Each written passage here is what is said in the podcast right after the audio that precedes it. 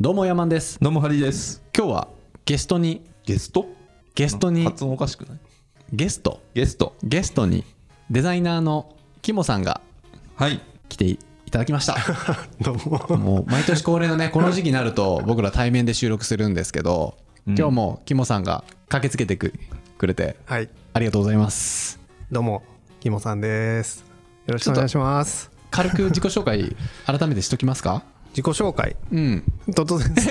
突然ですね。えっと、そうですね。大阪でデザイン事務所をやってます。以キ上モで。さんですすねはいはいはいはいはいはいもうベテランですからもう何回目ですか 何回目ですかね。もう5回ぐらいあのピンチヒッターとかもさせてもらったんで、そうだよありがとうございました5はい回目ぐらいかな。はいはいはいはいはい。ってことでね今日は、まあ、僕も一応デザイナーなんでおデザイナー2人を相手にハリーさんがはい激ムズ問題 準備してくれたっていうことなんではい2人ではい。チャレンジしたいと思いますはいいやほんと激ムズですからねへー僕がなんか本とかで読んでへえと思ってたけどこれクイズにはできないだろうなと思ったのをうんもうしてしまえとなんでそんなん持ってきたんで すかちょっとねだんだんこうレベルを上げていかないとね確かに、まあ、今までねちょっと簡単すぎたって説がありますからいやね本当にもうあんなうんんダメですようんはい楽しかったのに。バッチコイバッチコイああいうのが楽しいのに。ということでちょっと歴史にまつわるものをいくつ歴か史にまつわるロゴマークえこれはあれですよねこのロゴマークは何でしょうっていう問題が出されてそうですね会社名を当ててほしいで会す社ね名を言えばいいんですよね、はい結構ね難しいと思いますがえあの質問してくれてもいいんではいはい、ちなみに有名な会社ですよね。あ知ってはいるけど、うん。会社のロゴを知っているかどうかはえ結構怪そしのレいベうーん。 まあいいや、ロ一ゴの回。問題か。あのはい質問してもらってもいいのでウミガメの聞きスましょうープ方式で OK。やっていきましょうということで、えーまず第1問うん。これはですね、まあ、そのロゴになっているのがうん。えー女性なんですけれども女性はいこの人は、あいいですよもう問題の途中でもはい。はいはいはいはい。ピンポンって言ってくれたらはいピンポンあピンポン。はい。はいどうぞスターバックス。違います確かに。女性のロ ゴマークでしょ女。性確かうに。んまあまあまあこの女性がですねうん。 11世紀イングランドの女性ですね11世紀イングランドの。イングランド。はいはいはい。イングランドブリティッシはいュですよね。この女性にまつわるある伝説がイラストになりそれがロゴになっていると11世紀ってことは、あの、あれですよね。あの人だ。ジャンヌ・ダルクえ違うわジえャンヌ・ダルクもっと後か。ジャンヌ・ダルクもっと後だね後じゃないか。なもっと後だ。全然わからんわ11世紀でしょちょっと待ってジャンヌ・ダルクいつだったっけそれが気になった今ジャンヌ・ダルク調べるのえ女性が何なんですか女性がロゴになっていてあじゃあ行ロロきゴになっ行こてるうんでかなすか続きはい小山さん調べてますけど、まあ、この人が〇〇夫人と呼ばれていましてこの人が領主の奥さんなんですよねで〇〇夫人の〇〇がまあ会社名なので伏せますけれども はいはいはい、はいちなみにジャンヌ・ダルクはフランスでした しかも15世紀でした全然違うやんえでですね、うんえーこの奥さんがですね非常に、まあ、領主なので領土に領民がいるんですけれども、うんこの領民に対して奥さんが非常に情け深い人ででして、うんその領主である旦那さんが結構圧政を敷いていてでその、まあ、主に税金が重いんですけれども、うんその重税を鎮めようとしてたびたび夫に対して減税を迫っていましたが旦那さんはいつも奥さんをきつく叱りつけ二度とその話はするなと言っていたんですがある日お前が、まあ、奥さんのことですねうんお前が裸で馬にまたがり、裸で馬にまたがりうう、ん、これヒントですようん、民衆がいる前で町を一周したらお前の要求を叶えてやろうと言われましたそこで奥さんはもう民衆のために文字通り一肌脱いでうん一糸まとわぬ姿で馬に乗り町を一周しましたうんねまあ民衆いるんですけれどもその民衆町人は奥さんに恩義を感じてうん目を背け見ないようにしていましたとなんか聞いたことあるわその話その奥さんは夫のところに戻り、えー約束通り税の負担を軽くしたという伝説がロゴになってはいいます。ー、うんでも10え11世紀11世紀11世紀のイギリスってことは海外のブランドですよねまあまあそれはいいでしょう海外です海外ですよねえなんかエルメスとか、なんかそんな話なかったっけエルメスもなん かえエキモルメスのロゴっキてモささんながんすかごい渋い顔して全然わからんなんか馬車みたいに乗ってないエルメスのロゴって乗ってる乗ってる乗ってるよねあれもなんか意味あるんよね確かうんああでも人物がいないなエルメスのロゴには馬と馬車だけあ検索か 検索ちょっと早いね ああーそっか検索したらダメなんかいいですじゃあなんかあったら僕調べますよ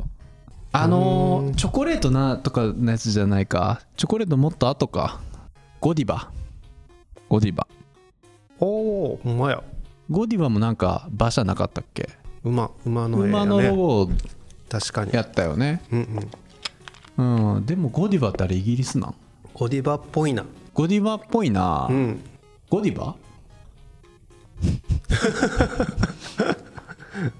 正解えマジすごくないす俺ごいすごいマジかもうちょっと長引かせた方が良かったねはいえーっとゴディバ夫人という人がですね、まあ、これさっきの話はどうやら本当にあったのかというと最近は結構疑わしいあのねら俺しこれいんで聞いすたけことあどるわなんかでまあなんかそういう伝説があって、うんえーゴディバがエルメスもなんか似たような話だったような記憶があるんだけどなエルメスは何屋さんだっけなエルメスは革屋さんですよねでももともとそうだったかな違ったっけ全然知識がないですねエルメスに関してエルメスのもの一個も持ってないもんな エルメスのロゴの由来は四輪馬車と従者が描かれていますこのデザインは19世紀末のフランスの画家であるアルフレッド・ドゥ・ドゥルーの絵画から始まってるとうんうんあの馬車の意味とかうん知りたいよねエルメスのうんまあバグだったんじゃないですかもともとこの馬のあそうだったのかななんなんていうの乗る やつはいはい、語はい、彙がまあでもこの辺のブランドのロゴマークって結構いろいろヒストリーがあっていいですよねうんいやーじゃあ次行くかゴディバのロゴかゴディバはね多分誰しも見たことあるかなと思うのでねうんでも今このゴディバのロゴを作るの大変じゃないこれうんむずくな大い変このロゴ作るのむずいめちゃくちゃむずいよねこのロゴ、こういうの頼まれないんですかゴディバみたいなロゴこういうのん作れない頼まれないですね頼まれない頼でたすかことないですまだでもさロゴのロゴの案出してって言ってこのロゴを出すって相当じゃないそうですねなんかななんんかか普ね通の日本でデザインの勉強をしてデザイナーになった人でこれ出せる人ってなかなかいないよねうんうーんあゴディバこんなこんなロゴやったんやへえなんか文字ばっかり見てましたうんあ文字こんなだったんだ 逆にイラストしか見てなかったちょっとあれですねオプティマっぽいフォントですかね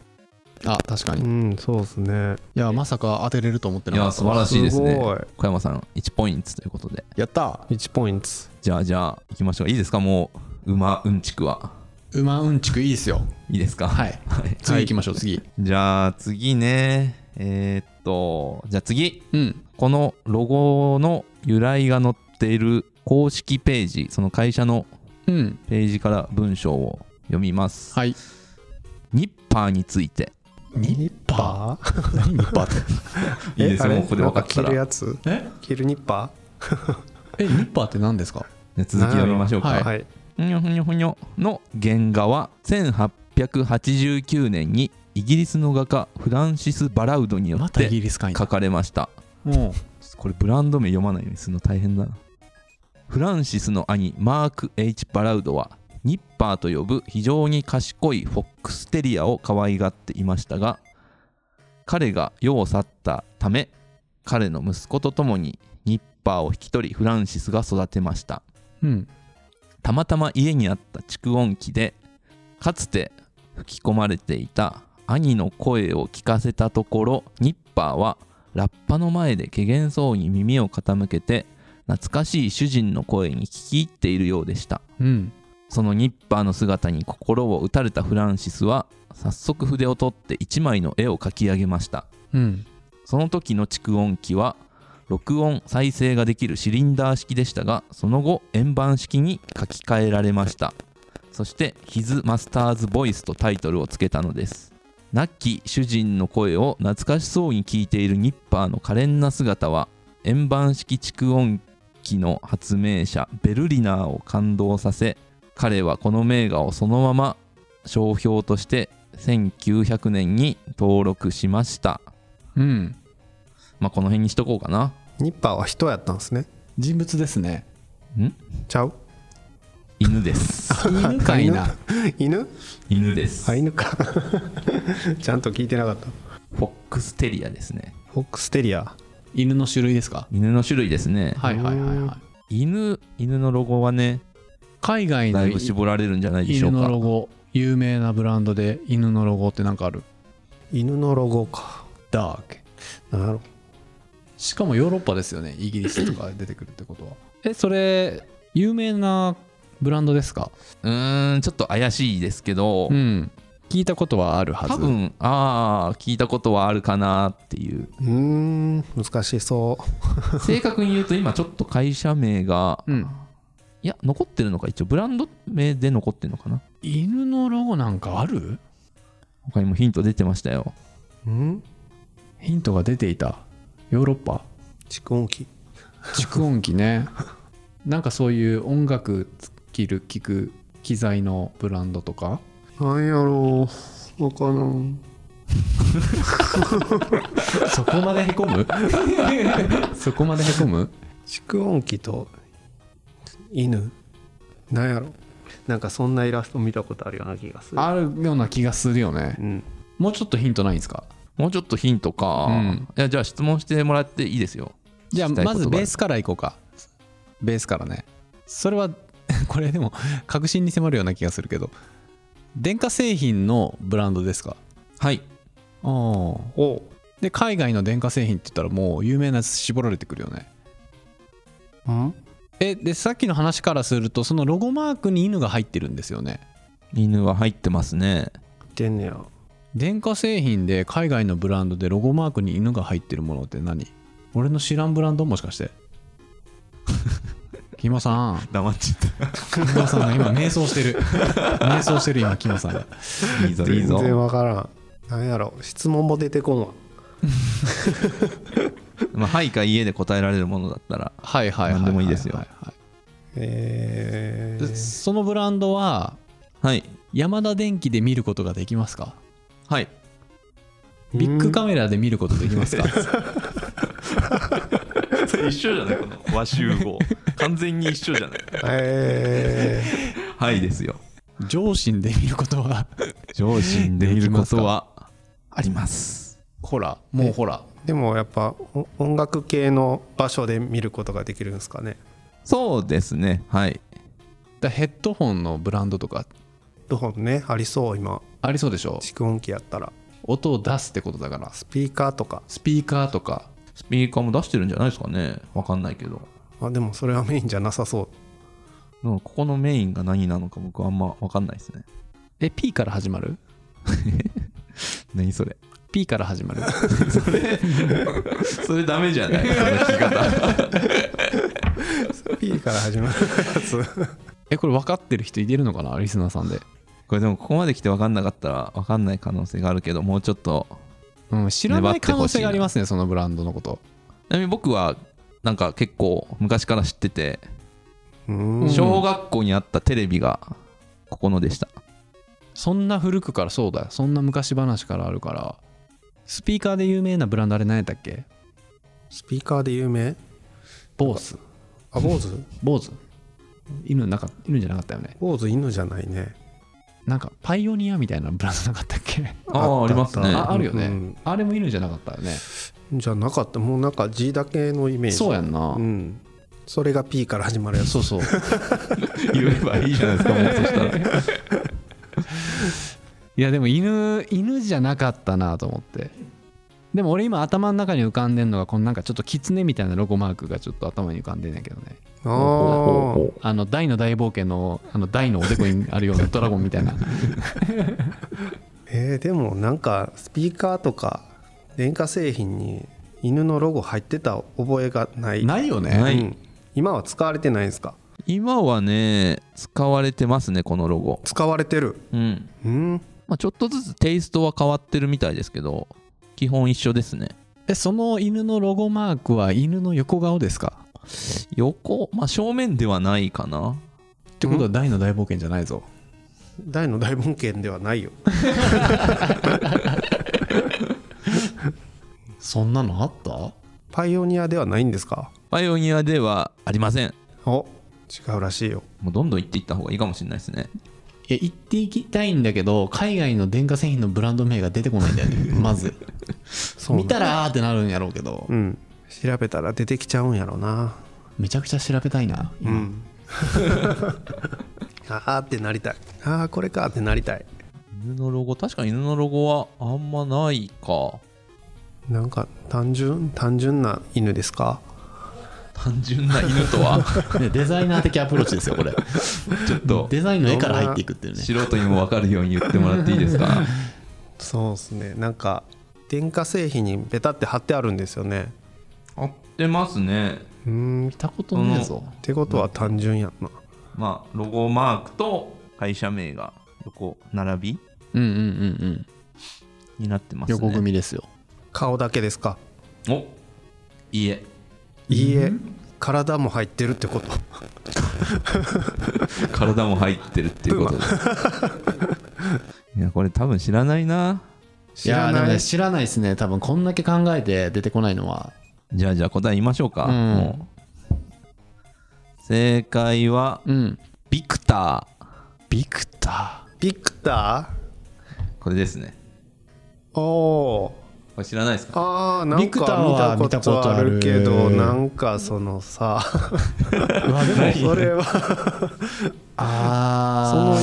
犬ついてたことないっすよあ本当にはいついてるんですよそうなん すかそうですよ確かに蓄音機聞いてるはいいやこれねビクターのロゴまあまあ可愛くてうんかわいい僕もちっちゃい時からなんかいいなと思ってて、うんでしかもねこれのその、まあ、由来はさっき言った通りですねその蓄音機を、うんまあ、この犬のご主人が、えー蓄音機にもともと吹き込んでた声を、うんその亡くなった後になんか家族が発見するんですよ蓄音機をうんうんでそのご主人が大好きだった犬がその蓄音機から出る声をいつまでも聞いていたっていうねままあいい話があるというまあいい話ですねうんのと、さらにうんちくのコスパの良さがあるんですけど、うんまあ、さっきも言いましたけどこのイラストうん「His Master's Voice」っていううんタイトルなんですけどうんいい絵だねこれこれがね頭文字取るとうん HMV HMV うんはいはいはい、はい、 HMV というレコード会社はうん同じくここからあそうなん撮ってだますえー、へえそうなんやこれ絶対へーってなるやつやな勉強なる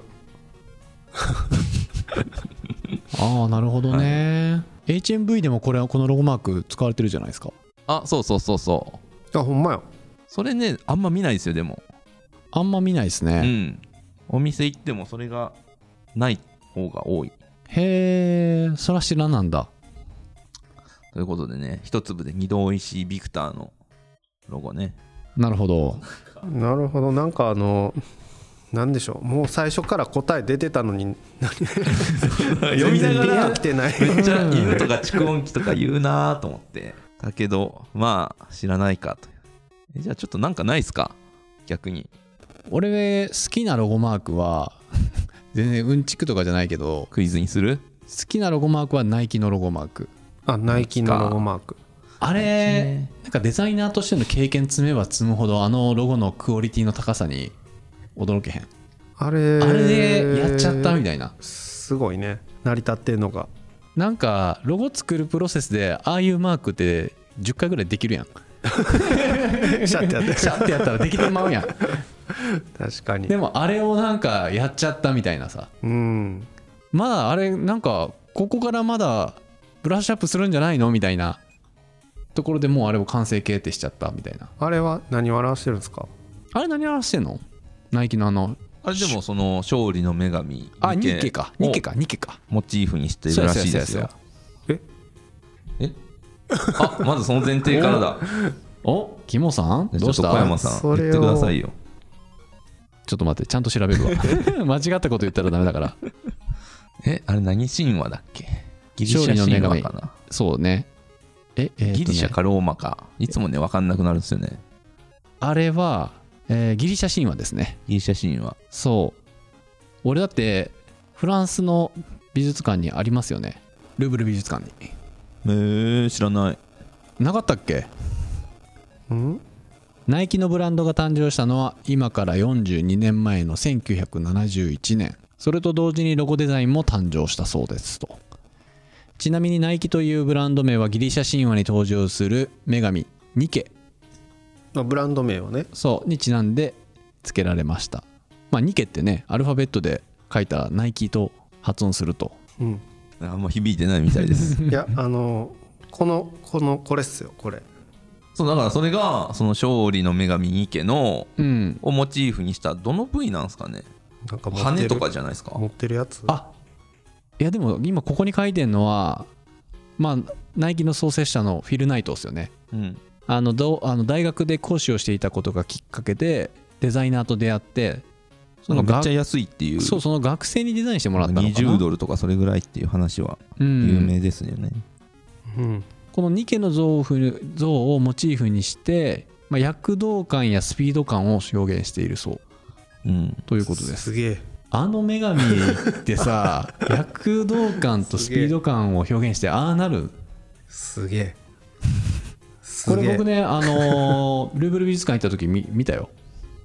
あの女神の像そうあーあああれかなんなんとかサモトラケのニケ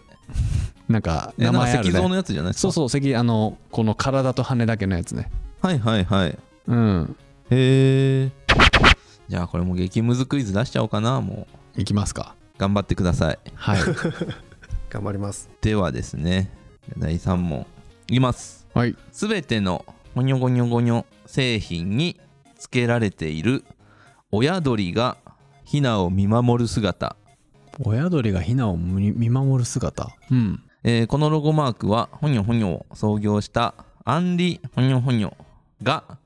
その家紋をアレンジして考案したものです子供を育む親の愛を描いたものとして今も世界中で言葉や文化の壁を越えて親しまれていますお菓子のロゴやねお菓子お菓子じゃないえ質問うん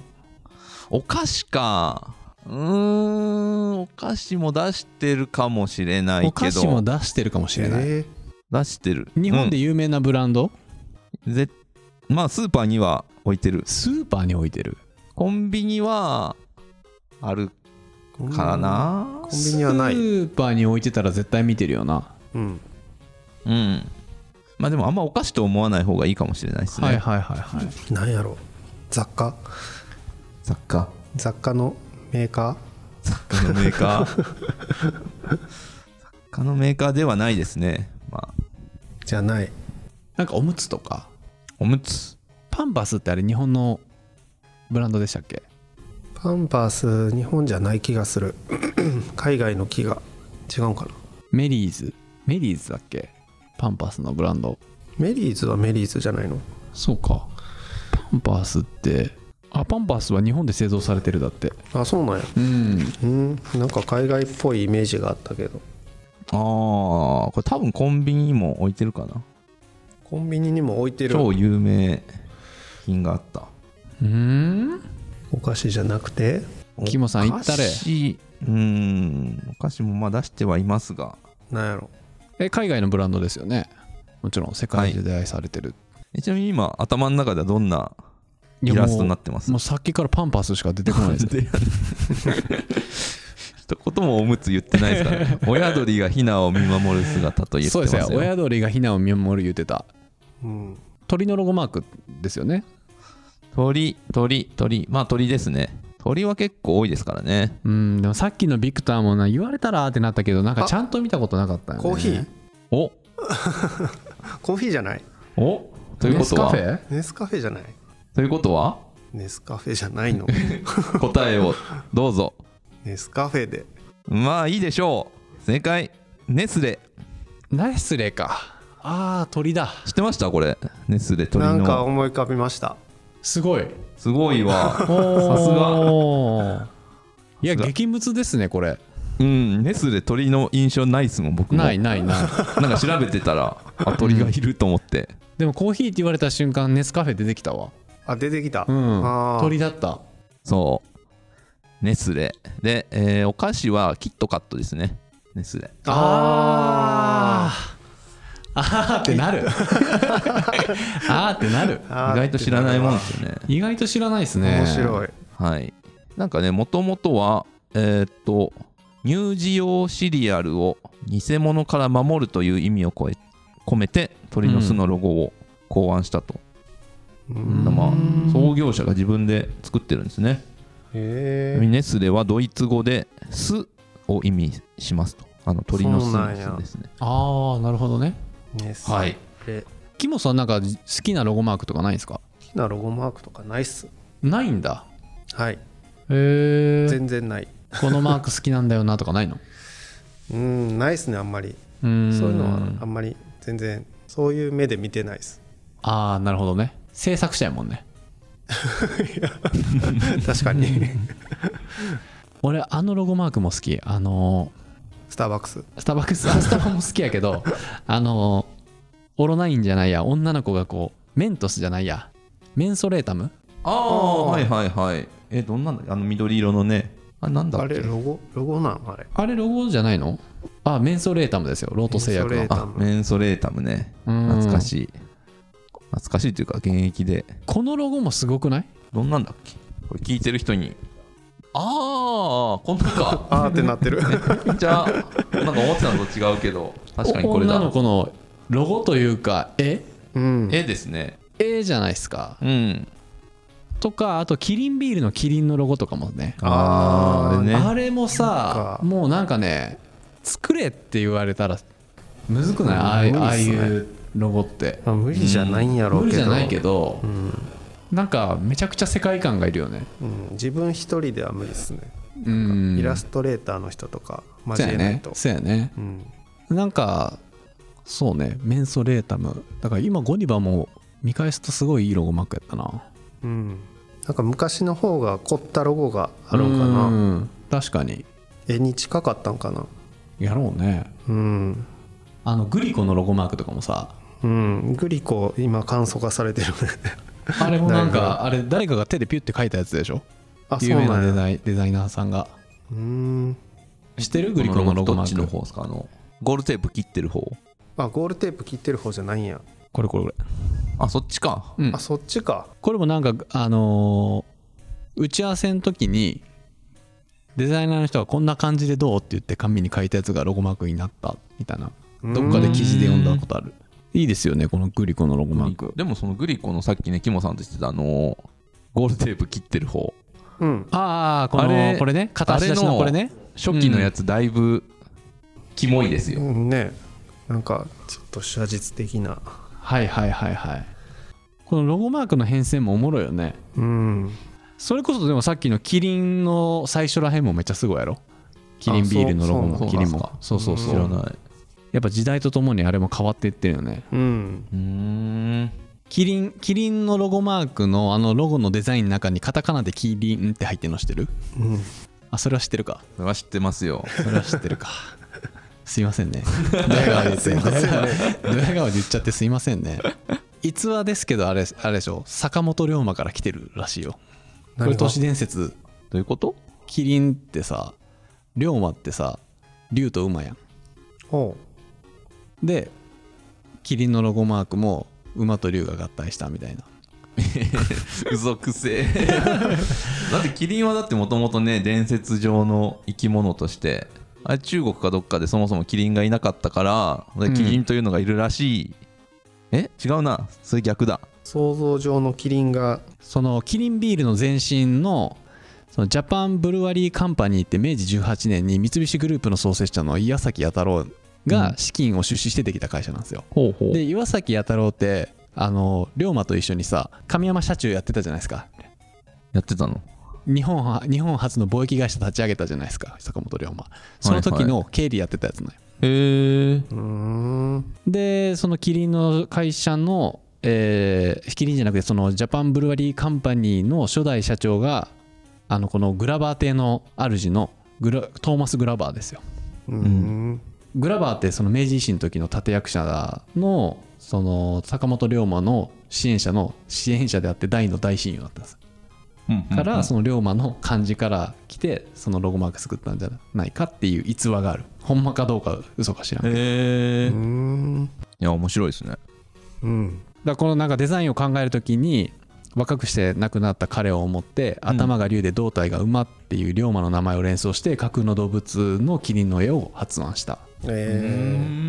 私たちが今も目にするキリンビールのラベルには明治維新の偉人たちの思いが込められてるなんてロマンがありませんかなるほどーうねんということですいやー面白い本当にロゴって奥が深いですねいやー奥深いっすようね、ん皆さんあの今回の激ムズロゴ問題分かった方いらっしゃいましたかね激ムズでしたよ ね、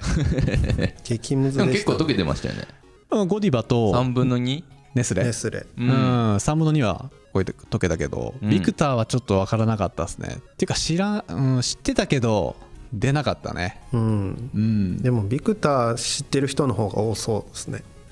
あいやあそう絶か対、うん、知ってる人の方が多いと思うけど、うんうんうんはい。ってことでね、えー本日も最後まで聞いていただきありがとうございます。今回の感想をメールまたは Apple Podcast のレビューでお待ちしています。2人、あー3人で今回はコメント欄を全て読んでいますので、今後の番組を協力するためにあなたの感想をお待ちしています。はい。それではまた来週お会いしましょう。ささよなら兄弟番組の「ゴロゴロ企業ラジオ」ではハリーが企業やスタートアップに役立つ情報をゆるーく紹介しています概要欄にリンクを貼っていますのでこちらもよろしくお願いします